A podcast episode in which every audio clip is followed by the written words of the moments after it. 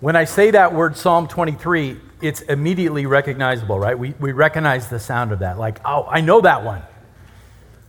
Psalm 23. Other than John 3:16, it's probably the most memorized and most quoted passage in the entire Bible. We all know it. You're going to see Psalm 23 on greeting cards. You'll see it in all kinds of artwork. You'll see it sewn into quilts, put on coffee mugs. It's all over the place. And it, and it causes you to ask the question well, why is that? Why do we love this psalm so much? And the reality is, it's so simple yet so powerful. These six verses, that's all. Six verses we're about to study, these words run deep and they touch us deeply in our hearts. It's a powerful psalm. And I think, at least in part, it's because on one level, it paints for us a picture of the type of earthly father that we wish we had. But when we realize there is no earthly father that can can live up to this standard, perfect in care, perfect in provision, perfect in guidance, perfect in protection, and perfect in steadfast love, then we turn to God, who is the fullness of all those things and more, and we realize He's called us sons and daughters. That Father has called us sons and daughters, and that brings us immeasurable comfort and joy, or at least should. So let's look at the text. We've already heard it once from Gabe this morning. Thank you, Gabe but we're going to read it as well. By the way, like last Sunday, Psalm, Psalm 22, we don't know for sure wh- when or where David wrote this, what part of his life. There's a whole bunch of possibilities, but whenever it was, wherever it was, I am glad he wrote it. Amen? Let's look at it. Verse 1 The Lord is my shepherd, I shall not want. He makes me lie down in green pastures. He leads me beside quiet waters. He restores my soul. He guides me in the paths of righteousness for his name's sake. Even though I walk through the valley of the shadow of death, I fear no evil, for you are with me. Your rod and your staff, they comfort me. You prepare a table before me in the presence of my enemies. You have anointed my head with oil. My cup overflows. Surely goodness and loving kindness will follow me all the days of my life, and I will dwell in the house of the Lord for how long? Forever.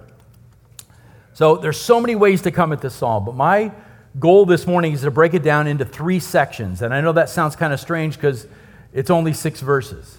But there are three distinct sections here to be found, and I'm going to put a, a, diagram to help you see it. If you're one of those people that likes to mark up your Bible, and I like that, go ahead and draw a line between verses 3 and 4 and then a second line between verses 5 and 6. And you'll you see on the screen there the different things that David is addressing in each one of these sections. First of all, a pastoral declaration. Second, his confirmation of trust in the Lord. And then finally, eternal blessing. And of course, all three of those sections are connected to the central character in the entire psalm, which of course is the great shepherd. So we're going to take it one section at a time, and I think as we go through it, you're going to see the brilliance of how God worked through David in writing this amazing and beautiful Hebrew poem. Now, before we get to the shepherd himself, it's important that you see what David does right out of the gate in verse 1. It's something that most people read right past, but it sets the tone for the entire psalm. He refers to Yahweh, the Lord, as my shepherd. Underline the word my in your Bible my shepherd, not just a shepherd, not just a shepherd over Israel or a shepherd over a collective group of people. He says, My shepherd. In fact, this entire psalm, what, one of the reasons that it's so powerful is it is an intensely personal psalm to David. And by extension, we as believers today, this psalm should be very, very personal to each one of us. You can check the pronouns in the psalm. There is no we or us anywhere here. It's all me and my and he and you. And you have to understand, this is an astounding thing for an ancient Israelite to speak this way. It was commonplace in Israel to speak of our God as a people, but David here writes of something that we usually only speak of in terms of a new covenant reality this idea of a personal relationship with God, a personal relationship of God an abiding relationship. And again, we usually look new covenant, we think about abiding with Christ. But here is David speaking very personally about an experience with Yahweh. And what this tells us, and this is again something astounding, David felt the need to have a shepherd. Don't miss that. That too is an astounding thing for him to write because ancient kings in this period believed themselves to be gods. And so they would never admit that they had a need for a shepherd, but David obviously does, and that is one of the things that sets Israel apart from all of her pagan neighbors. In Israel, Yahweh was the true king. And David, although he sat on a legitimate throne, David was a servant of the true king. That was not true of the surrounding pagan neighbors. And so you have to understand this psalm is not for people who believe they are self sufficient. This psalm is not for people to say, I've got it figured out, I don't need help, I'm in control. This is for people who recognize that they have a great need to be shepherded. Spurgeon spoke of this in his day. He said that before a man can truly say, The Lord is my shepherd, he must first feel himself to be a sheep by nature. And that's a humbling thing. First, the man or woman has to realize and identify with the sheep in its stubbornness, in its foolishness, and its dependency. And King David did that as an ancient Near East king, which is amazing. So let's press into this first section, what I call the pastoral declaration, verses 1 through 3. Now, why do I use the term pastoral? I know that in the modern era, in the church, when we hear the term pastor, the first thing that pops into our minds is a, is a dude, a guy, right? The preacher guy or a minister of some kind. But the root of that English word is directly connected to the idea of a pasture, a place that animals like sheep go to to graze, to eat in a field. So the term pastor originally was used of a man who was tasked with leading sheep into an actual pasture. In other words, it's synonymous with the term shepherd. Shepherd. In fact, the only time you see in modern New Testament translations the use of the term pastor is in Ephesians 4:11, and there the Greek word is is uh, poimen, and it means literally what? Shepherd. It's actually a better translation just to say shepherd, but in Ephesians 4:11 a lot of modern translations say pastor. And so you'll hear this type of language at Oak Hill. Our elders are pastors, they are shepherds. They're not just businessmen who make decisions, they're shepherds. And our sheep, this defined flock of men and women, we live and we graze together. Do you love that image? Are you picturing yourself as a sheep? We live and graze together in a particular pasture that is marked off, and we call that pasture Oak Hill Bible Church. Does that make sense? So, this, this idea of shepherding and pastoring is all over the place. So, in verses 1 through 3, David says, Here are the ways that Yahweh pastors me.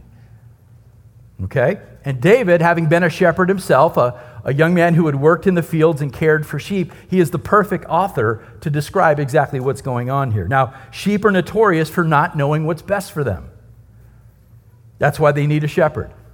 And as I speak about this this morning, remember, we are all sheep in this pasture, even the elders, even the shepherds. We are under shepherds, right? We are sheep as well. Don't be offended by that. We are sheep. And as hard as it might be, we have to identify with the condition of the sheep as we go along here. So I'm told that sheep won't lie down easily and relax unless certain conditions are met. Now, I don't know any actual shepherds. Maybe when we get to Israel in November, we'll, we'll interview one and ask some questions. But they won't relax if their certain conditions aren't met. If they're anxious or afraid, they will not relax. If they're thirsty or hungry and in need, they will not settle in. Or if there's friction within the flock, infighting, they will not settle in. And a good shepherd knows that. And he seeks to, to meet those conditions so that his sheep are healthy. So, what you see in verses 2 and 3 are three very specific pastoral functions that the shepherd of Psalm 23 fulfills provision, restoration, and guidance. Now, as we go through these things, I want you to make this very personal to you, to consider how God in the past has pastored you, how God is pastoring you right now. And I'm going to ask you some questions as we go along and even leave a little bit of time for you to consider some of the questions that get brought off the page here in Psalm 23. So look at verse 2.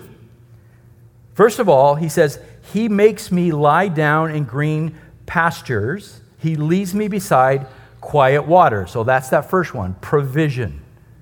Provision. David says that a good shepherd faithfully leads his flock to places where they can rest, where they can eat and drink. By the way, a good shepherd doesn't whip from behind, he leads, correct? And that's the model for elders in the church. We don't just We don't just whip from behind, we go before the people and set the tone. We set the example. That's the way it's designed. He leads them to places they can rest and eat and drink. And here's the thing the Good Shepherd knows where those places are. That's important. He knows where to take them. He's aware of the seasons. He's aware of the weather. He's aware of how those things come together to produce plentiful grass for his, for his flock. Where, where those springs are in a desert, Israel is a desert, right? Where the springs are, where the sheep can come and find safe water. And then he guides them there as a professional, as an expert. He guides them there at the particular right time. Now, here's the question for you to think about How has God done this in your life? Provided for you? In what ways has He provided for you? Is this something you think about often? How has He provided? Are you grateful? Are you grateful for every little bit of provision that God has given you? How have you expressed your thankfulness for the ways that He has provided for you? In America, we take this for granted, don't we? Because we have it so good. Even people that say, I'm struggling, we have it good. And so sometimes we forget how God provides. All the little things in life that God gives you as He pastors you. Verse 3 He restores my soul. Restoration. So, grazing in those green pastures and drinking from quiet waters is designed to provide nourishment and energy for the sheep. But here's the thing sometimes things go wrong. Sheep get ornery. I was waiting for somebody to chuckle. Sheep get ornery and they disobey and they bite, right? and they bite, right? Sheep isn't paying attention. He wanders off. And then the good shepherd has to jump in and deal with it.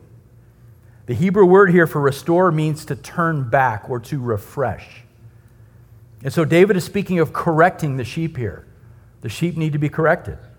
The type of correction that brings the sheep back to a place of health and safety. So the correction is for the good of the sheep, right? We don't like that. We don't like discipline. I don't want that. But it's for the good of the sheep, for health and for safety. So much so that it can be said that the shepherd has revived or refreshed that sheep's life. That's what David is saying here. So, how has God done this in your life? How has He refreshed your soul, revived you? Have you ever strayed off into the world and the Lord pursued you because you belonged to Him? So He pursued you and He brought you back through correction. Has that ever happened? Are you grateful for that? Are you grateful? Have you ever found yourself spiritually dry and lifeless and the Lord refreshed you? Through His Word. He brought you back to His Word and it brought refreshment to your life. Or He brought somebody in the church family alongside you to refresh you in your walk so that you were no longer dry and lifeless. Because God pastored you in that way. Have you praised Him for that? Are you grateful even for the discipline, for the hard times, the struggles, where you look back and go, wow, that was a, that was a dark time, but look what the Lord has done in reviving my soul. Continuing in verse 3 He guides me in the paths of righteousness for his name's sake. Third pastoral function guidance. The Good Shepherd guides his sheep down the right path, the path that always leads towards truth and towards righteousness. Otherwise, what are sheep naturally, instinctively going to do? They're going to wander. It's what we do. Don't we sing that song, Prone to Wander? Lord, I feel it. We're like sheep that go astray. And they end up on paths that aren't good for them. We can all end up there. And again, the shepherd knows this, so the shepherd is always paying close attention. He's counting heads. He knows where each animal is and whether they're headed on the right path or the wrong path. How has God guided you in the past? In what ways has God guided you towards the path of truth and righteousness? He guides by His Word. We know that to be true. He guides by that Bible that's in your lap right now. The question is how much time have you invested in studying that guidebook? Oh, but Jeff, I want wisdom. I want to be on the right path. Well, invest the time to study his guidebook. And then he guides us by his spirit. How often do you spend time praying that the spirit would guide you, asking for that guidance? Asking the spirit to shape your thinking, to give you wisdom in those day to day choices that you have to make. So the shepherd wants to guide you, but he does it through the word and through the spirit. But that takes investment on our part, correct? So consider how God pastored David and consider how he's pastoring you, how he's provided for you, how he's restored you, how he has guided you. These are promises that he gives to his children. If you're part of his, his eternal household, these are the promises that he's given you that he will do these things. And then it's always a good exercise, no guilt, but to, but to do some good self examination to say, how am I doing as, a, as an obedient sheep? How am I doing as a sheep? We know how God's doing as a pastor because he'll never leave us, never forsake us. He's always by our side. How are we doing as sheep? Now, notice in that last phrase in verse 3 God provides, restores, and guides for what? For his name's sake. Now, what does that mean? The Good Shepherd does all these things for his flock with the ultimate goal of displaying to the world his glory and his reputation. Think about this. What kind of a reputation would a shepherd in Israel have if everybody looked at his flock and said, that, that flock is a mess?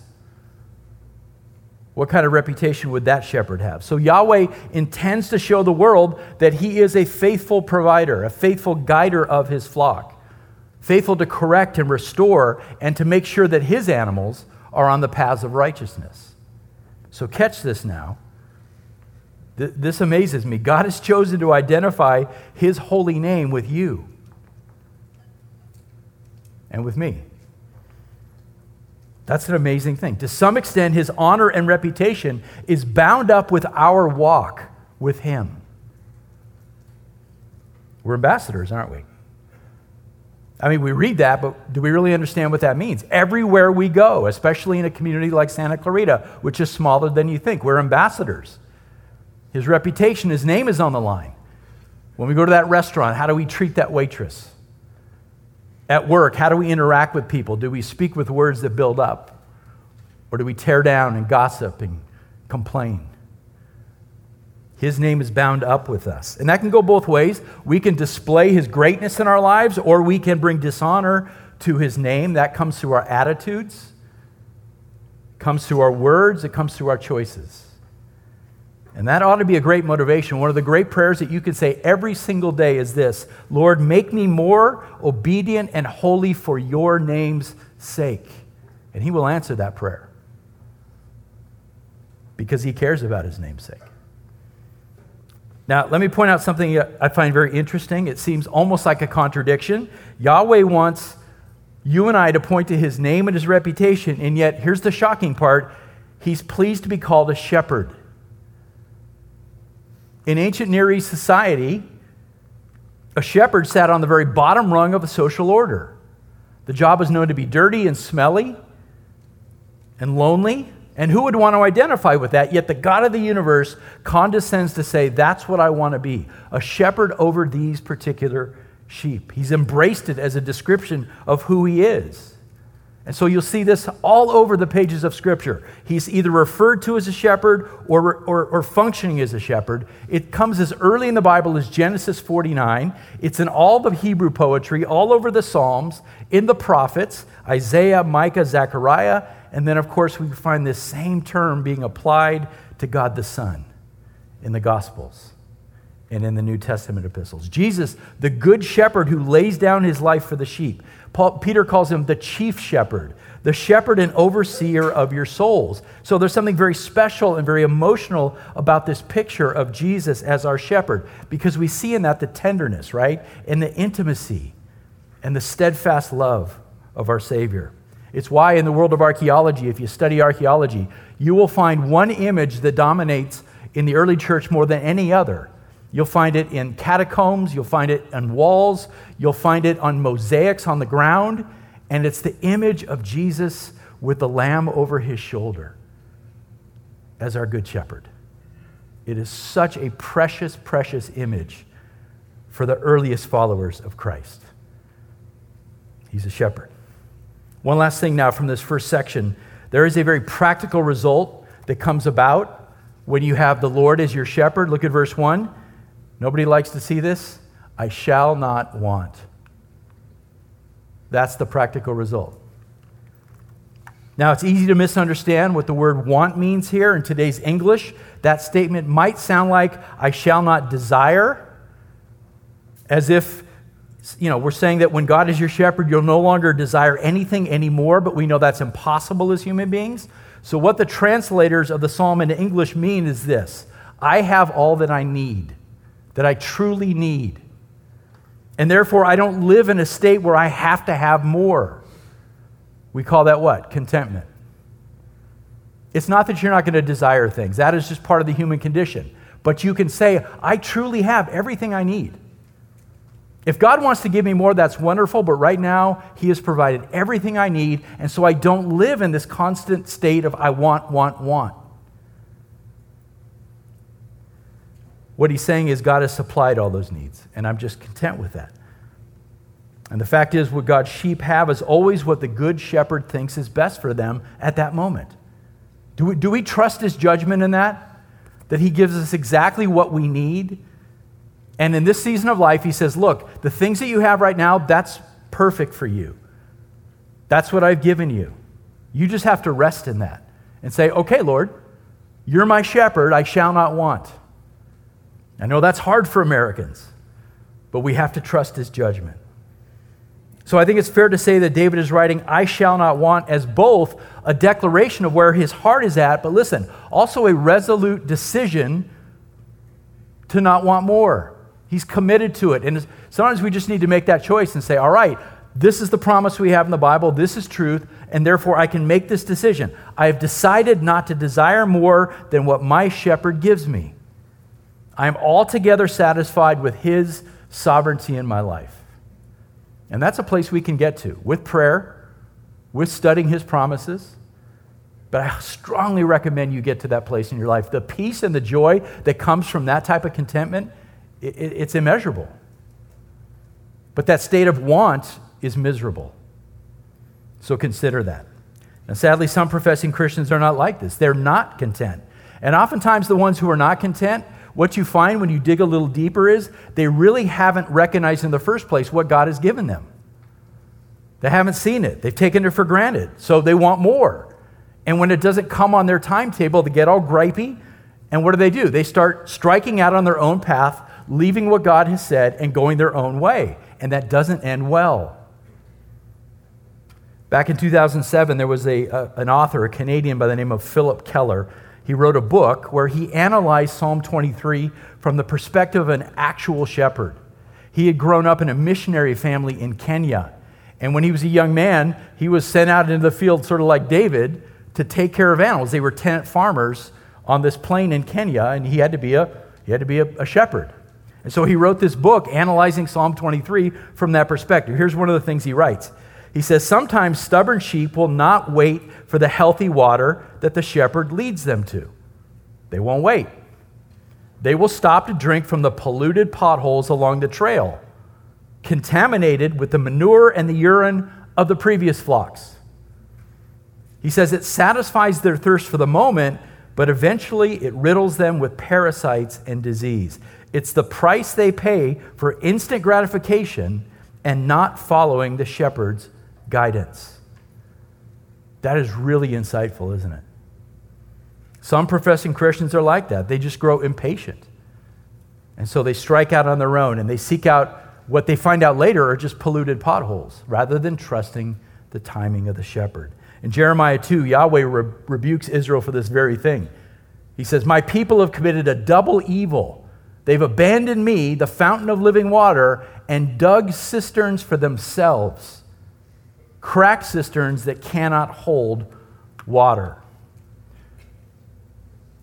Thank you, Lord, for your provision, but you know what? It's not happening fast enough for me. I'm going to go dig my own cistern. I'll be fine. Cracked cisterns that eventually hold no water. So, are you a content sheep in God's pasture right now? Are you content?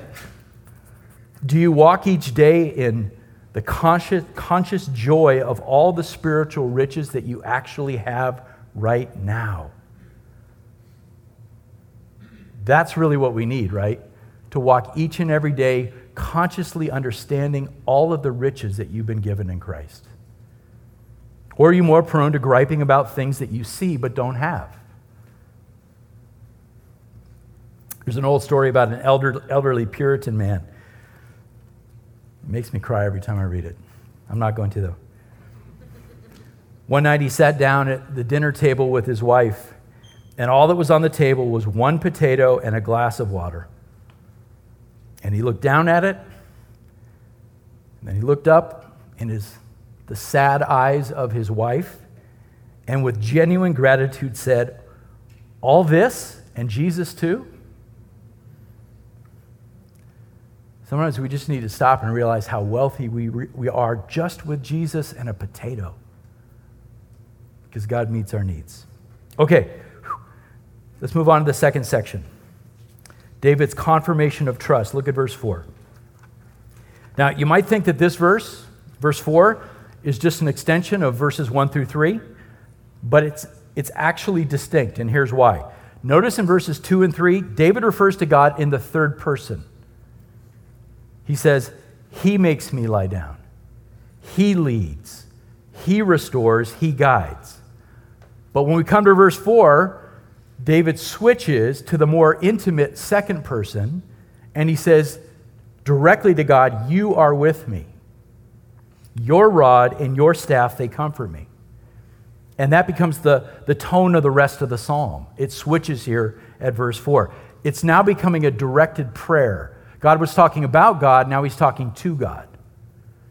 So, verse 4 says, Even though I walk through the valley of the shadow of death, I fear no evil or I fear no danger, for you are with me. This is a confirmation of his trust in Yahweh.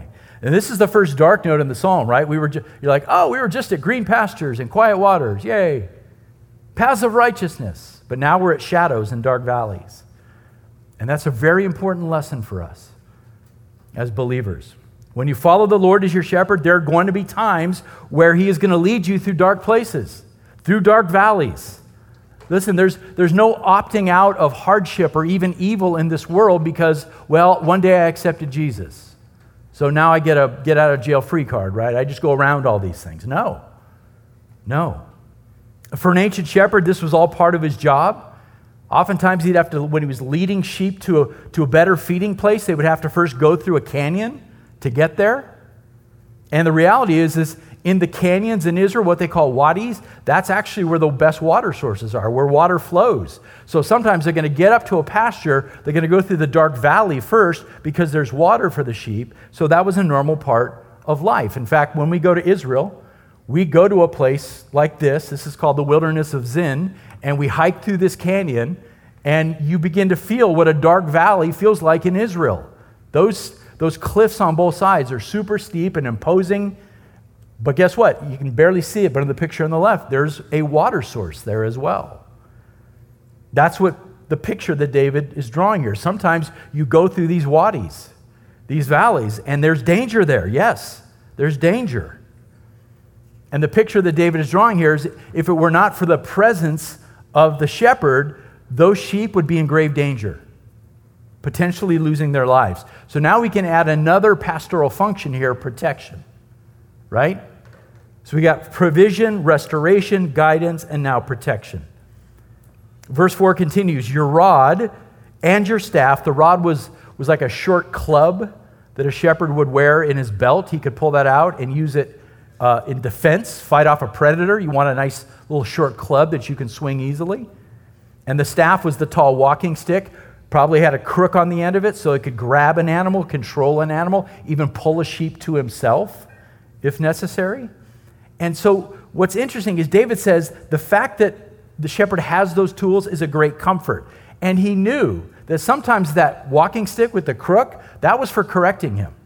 So David said, It's a comfort to know that my shepherd, my God, will both protect me but also correct me.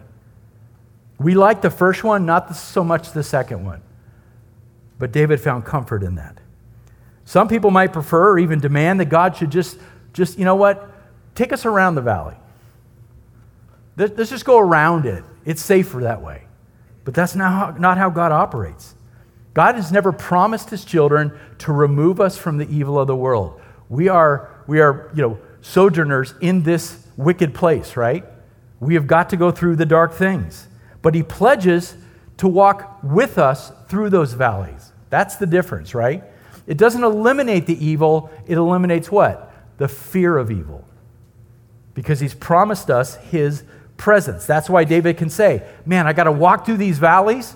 And David walked through a lot of hard times. But if the presence of God is with me, I don't have to fear anything. Do you, do you, re- do you really trust, as he did, the confirmation of trust? Do you trust that God is powerful enough to protect you? Exactly as he sees fit, that he's good. David lived in the shadow of danger all the time, so much more than us, all the time, right? Remember when he was young, he had to fight off lions. Anybody done that?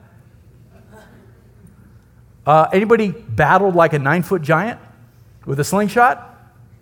Right? Anybody led armies in a battlefield over and over again and get victory after victory? Not us. Anybody sit on a throne and have people plot against him all the time trying to take his throne away?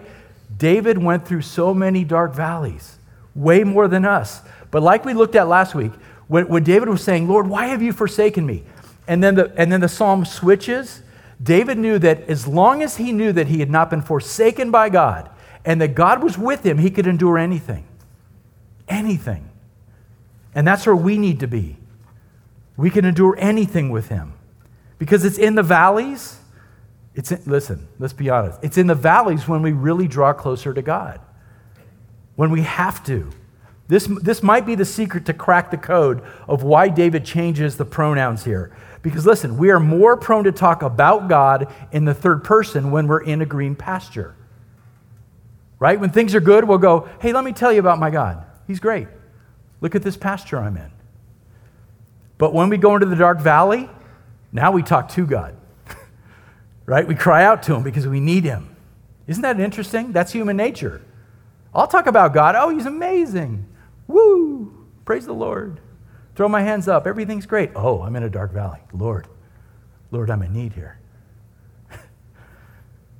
See, the real danger for us as Americans who have it so good is that as long as we're consistently hanging out in green pastures, we're tempted to forget God. We're really satisfied with this amazing grass. This is really good, Lord. Thank you. Mm. And we forget about the shepherd. But in the dark valley, we have that, that need. One author puts it this way In the dark, we cling to God's leg like a child. Don't leave me. But when we're in the green pasture, we just wander all over the place. So God sometimes says, We're going into a dark valley, but I'm with you. I'm with you. So do you trust that God is with you? In the midst of whatever trial you're going through right now, do you believe that God has not forsaken you and He's not left your side? And that He is teaching you and growing you and stretching your faith in the midst of this? Do you believe that? Or are you prone to let fear overtake your heart? Do you turn to prayer or do you jump to worry? Do you turn to prayer or do you jump straight to worry? One final observation from this important verse, right? We love this verse. Verse 4. When you're looking at the switch in the pronouns of verse 4, I learned this. John Piper once wrote this in a book. He said, The lesson I've learned from this is that it's good not to talk very long about God without talking to God. Psalm 23 teaches me to interweave my theology with prayer. And he goes on to give some examples. He says, So, not far behind the theological statement, God is generous, should come from me Thank you, Lord, for your generosity to me. Makes sense. Or on the heels of God is glorious should come from me, Lord, I adore your glory, show me more of it. So we, we take statements about God and we turn them into prayers to God. I think that's really interesting. I like that picture. All right, look at verse 5. You want some really good news? Somebody said yes. Thank you. No, I'm good. I'm fine. I don't need good news. Verse 5. Again, back to the you, right? David speaking directly to God. You prepare a table before me in the presence of my enemies. You've anointed my head with oil. My cup overflows. See, when we read Psalm 23, we get so wrapped up in the shepherd imagery that we miss this important aspect. This is so great. This is Yahweh as the omnipotent, all powerful vanquisher of his enemies. the, Christ, the victor, in this particular verse. The Lord assures David and us by extension that his enemies will never prevail over us. Man, that's good news. In a world that feels so unjust right now, we know that the enemies of God will never prevail. Our victory in Christ is so complete that he is going to spread a, this lavish banquet table before us and say, Come enjoy. Enemies, Pff, I got that. You come and enjoy at my table. He's more than a good shepherd, he's a host. He spares no expense for those that he invites. And you have to, again, you have to understand the context. In the ancient Near East, sharing a meal at somebody's table in their house had spiritual implications to it. When you sat down and you ate and drank with somebody, it was a forging of a bond of, of relationship and loyalty. Sometimes families would seal covenants at meals like this. So, by describing this banquet, David is saying, Christians, look how blessed we are to have received an invitation to the king's table. But here's the best part about it the real key to this is we eat this in the presence of our enemies. What? Hold on a second. Wait. The walls are closing in, our enemies are winning, and, and, and, and God says, Don't worry about it, come eat. That's amazing. So, this is an extension of that I'm with you in the valley of the shadow of death. I know it looks scary, but I'm with you. You don't have to be afraid. In fact, even as your enemies are coming in, the, the, the lions and the wolves are coming in, he's like, just come to the table. Come to the table. I'll handle your enemies, I'll hold them back. You are safe and secure with me. So not only does he protect, but he actually blesses you and I in the middle of the threats from the world. Again, doesn't mean that sometimes bad things aren't going to happen, hard things, but He is blessing you even though you're going to be threatened on all sides. Though my enemies threaten and harass me, I get to break bread with the King of Kings and Lord of Lords. I can feast with Him in peace and security. And so that's why David says, My cup overflows. I don't deserve this. I don't deserve this. You're just lavish, Lord. So, honest question do you trust God that much? Is your, is your trust level that, that much that even when it feels like the world is closing in on you, you can still sit down at your kitchen table, wake up in the morning in peace and security because you know God is the omnipotent vanquisher of his enemies? That's the promise we have. All right, time for the third and final section. Look at verse 6. Verse 6 is the biggest shift in the entire psalm. Because we're going where? To eternal blessing. From present pastoring of the Good Shepherd to eternal blessing of being found in him. Verse 6 Surely goodness and loving kindness will follow me all the days of my life, and I will dwell in the house of the Lord forever. The implication here is that even though David has gone through all kinds of trouble and conflict and despair, his experience with Yahweh up to this point in his life has been filled with what? Goodness and unfailing love. And then he implies that, look, because God never changes, I have every expectation that that will continue to be the case. Again, not that I'm going to be spared all kinds of trouble. I, I still got to go through things, but I know that all the days that I'm on this earth, God's goodness and his loving kindness, his steadfast love, cares for me and takes care of me. His presence is with me until the day God calls me home, and then it gets only better. Right? I mean, that's the hope we have. It gets even better that I will dwell eternally in the house of the Lord, having nonstop communion and fellowship with the God of the universe. How do we lose in this? We don't. Just as God is the victor, we're the victors in Christ, through Christ. This is amazing stuff.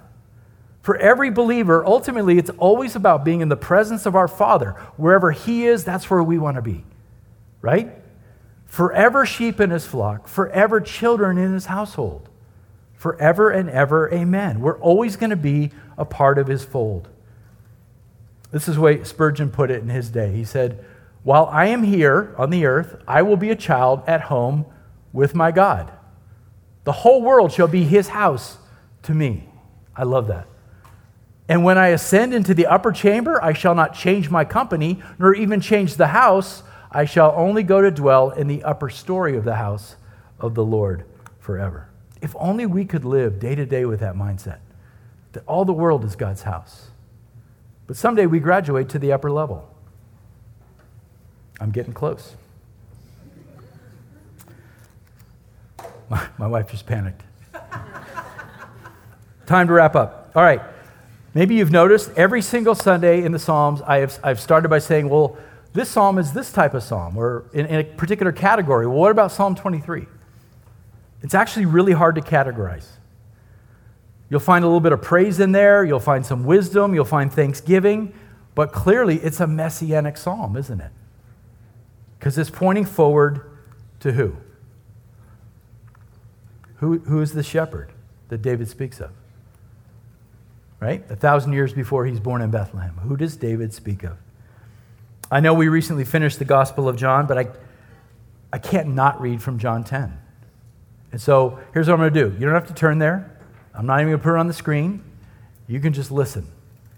Just, just listen. Let the words soak in and make the connection between Psalm 23 and the Gospel of John. Jesus says to his friends, Truly I tell you, anyone who does not enter the sheep pen by the gate, but climbs in some other way, that's a thief and a robber. The one who enters by the gate is the shepherd of the sheep. The gatekeeper opens it for him, and the sheep hear his voice. He calls his own sheep by name and leads them out. When he has brought all his own outside, he goes ahead of them. The sheep follow him because they know his voice. Do you know the voice of Jesus? I am the good shepherd, he says. I am the good shepherd of Psalm 23. The good shepherd lays down his life for the sheep. The hired hand, since he's not the shepherd and doesn't own the sheep, leaves them and runs away when he sees a wolf coming. The wolf then snatches and scatters them. This happens because he's a hired hand and doesn't care about the sheep. I am the good shepherd. I know my own, and my own know me. Just as the Father knows me, and I know the Father, I lay down my life for the sheep. But I have other sheep that are not of this pen. I must bring them also, and they, that's us, Gentiles, they will listen to my voice. Then there will be one flock and one shepherd. That's it. There's one shepherd. 3,000 years after David lived, and now under the new covenant, we can read Psalm 23 and say, Yep, that's Jesus. Jesus is the one who leads me to green pastures. He's the one who leads me beside still waters. Jesus is the one who restores my soul. He's the one who guides me on paths of righteousness for his name's sake. It's Jesus who walks with me through the dark valleys of life. And ultimately, it's Jesus who gives me victory over my enemies. He gives me victory over sin and slavery and death. He gives me the victory because at the cross, He paid my debt for sin, right? And death itself was swallowed up in victory. It's Jesus. So enjoy Psalm 23. Enjoy all the feels that it brings to you, right? But don't forget to see Jesus here. He is the good shepherd. So trust Him. Trust Jesus for your provision. Trust Jesus that He will restore you and correct you. Trust that Jesus will guide you onto paths of righteousness and know that in the midst of your trial, He will never leave your side. Never. So do not fear. Surely goodness and loving kindness will follow you all the days of your life if you know the Lord. If you're found in Christ this morning, God's goodness, God's steadfast love will follow you all the days of your life. And then someday you get to graduate to the upper floor and you'll dwell in the house of the Lord forever. That's Psalm 23. Let's bow our heads. As I pray through the psalm, I again want, to, I want you to make this personal. I mean, if you, if you agree with what I'm praying, pray it for yourself. Lord, this morning I, I say with David, You are my shepherd. And I am thankful to be your sheep. Thank you for the ways you've provided for me. And Lord, if I've taken it for granted, correct me. Thank you, Lord, for how you restore me. When I start to get wobbly, Lord, you bring me back. When I start to get dry in my walk with you, Lord, you come to me. I praise you, Lord, for the guidance of the, the Spirit that works through your word to transform my heart and to transform my deeds. Lord, I want to be more and more content with the spiritual blessings that you have given me. Make me a content man with exactly what you've given me, because I know if it comes from you, it's good. It's what I want. Lord, help me to trust you more and more in the midst of the trouble and trials of this, this crazy world that we are all struggling to understand right now. In the dark valleys, Lord, be by my side let me know that you're with me. Lord, prevent me from falling into fear. Lord, keep worry far from me. Help me to trust more and more. And God, I praise you this morning that I have an invitation to your banquet table, that I will someday, for all eternity, sit down at the table of the King of Kings and Lord of Lords. God, thank you for your promises this morning. Seal these things to our hearts. And may we worship you now with pure lips. In the name of our Savior, Jesus Christ, we pray. Amen.